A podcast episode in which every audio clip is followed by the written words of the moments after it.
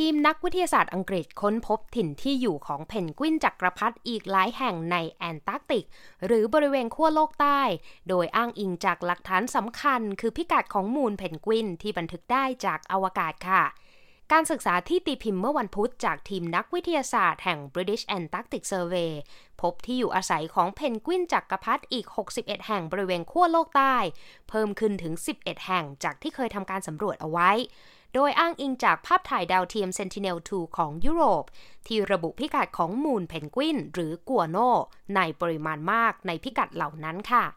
ปีเตอร์เฟรดเวล นักภูมิศาสตร์และหัวหน้าทีมวิจัยของ British Antarctic Survey ได้บอกว่า นี่คือข่าวดี เพียงแต่ถิ่นที่อยู่ใหม่ๆ ที่ค้นพบนั้นเป็นเพียงพื้นที่เล็กๆ เท่านั้น และคิดเป็นสัดส่วนประชากรเพนกวินที่เพิ่มขึ้นราว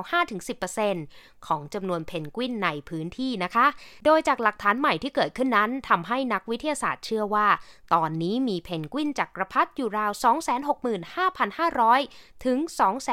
278,500 คู่ หรือราวครึ่งล้านตัวบริเวณขั้วโลกใต้ค่ะ ตามธรรมชาตินั้น เพนกวินจักรพรรดิจะหาคู่ ผสมพันธุ์และฟักไข่ ในพื้นที่ห่างไกลบริเวณขั้วโลกใต้ ที่อุณหภูมิติดลบ 50 องศาเซลเซียสทำให้นักวิจัยต้องพึ่งพาภาพถ่ายทางอากาศและดาวเทียม เพื่อระบุพิกัดของเพนกวิน และปัจจุบันเพนกวินจักรพรรดิเป็นหนึ่งในสัตว์ที่เสี่ยงต่อการสูญพันธุ์เนื่องจากภาวะโลกร้อน ซึ่งทีมวิจัยบางกลุ่มได้ประเมินว่า ถิ่นที่อยู่อาศัยของเพนกวินจักรพรรดิอาจหดหายไปมากกว่า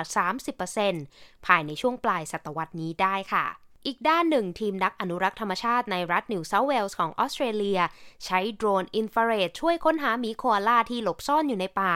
เพื่อช่วยเหลือสัตว์สัญลักษณ์ของออสเตรเลียที่คาดว่าจะสูญพันธุ์ไปจากรัฐนิวเซาท์เวลส์ในอีก 30 ปีข้างหน้าค่ะ ผลการศึกษาของรัฐบาลออสเตรเลียที่ใช้ระยะเวลานานถึง 1 ปีได้พบว่า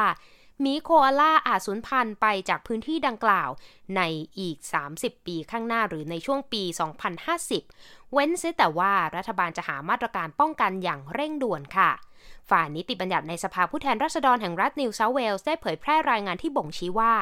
การแผ้วถางที่ดินเพื่อการเกษตร การพัฒนาเมือง การทำเหมือง และป่าไม้ ล้วนเป็นปัจจัยที่คุกคามการอยู่รอดของโคอาล่า รวมทั้งเป็นการทำลายถิ่นที่อยู่อาศัยของพวกมันด้วย โดยปกติแล้วโคอาล่าอาศัยอยู่ในป่ายูคาลิปตัส ซึ่งเป็นต้นไม้ที่ให้ที่พักพิง และพวกมันกินใบยูคาลิปตัสเป็นอาหาร แต่ในช่วงฤดูการไฟป่าครั้งที่ผ่านมา ที่กินระยะเวลายาวนานผิดปกติ เนื่องจากสภาพอากาศแห้งแล้งรุนแรง สร้างความเสียหายต่อถิ่นที่อยู่อาศัยของหมีโคอาล่า ป่ายูคาลิปตัสทั่วทั้งรัฐถูกทำลายลงไปถึง 25%และใน และรายงานยังระบุด้วยว่าในบางส่วนของนิวเซาท์เวลส์ไฟป่าทำลายที่อยู่อาศัยของโคอาล่าไปมากถึง 81%ค่ะ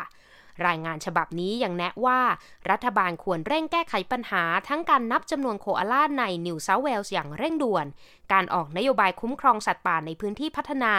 และเพิ่มเงินทุนสนับสนุนความพยายามในการอนุรักษ์สิ่งแวดล้อมด้วยเช่นกัน ซึ่งทีมนักอนุรักษ์ธรรมชาติในนิวเซาท์เวลส์ก็ได้หวังว่า จะใช้เทคโนโลยีโดรนอินฟราเรดในภารกิจช่วยเหลือโคอาล่าจากภัยพิบัติทางธรรมชาติ รวมทั้งช่วยระบุถิ่นที่อยู่อาศัยของมันตามธรรมชาติ เพื่อเป้าหมายในการอนุรักษ์โคอาล่าต่อไปค่ะ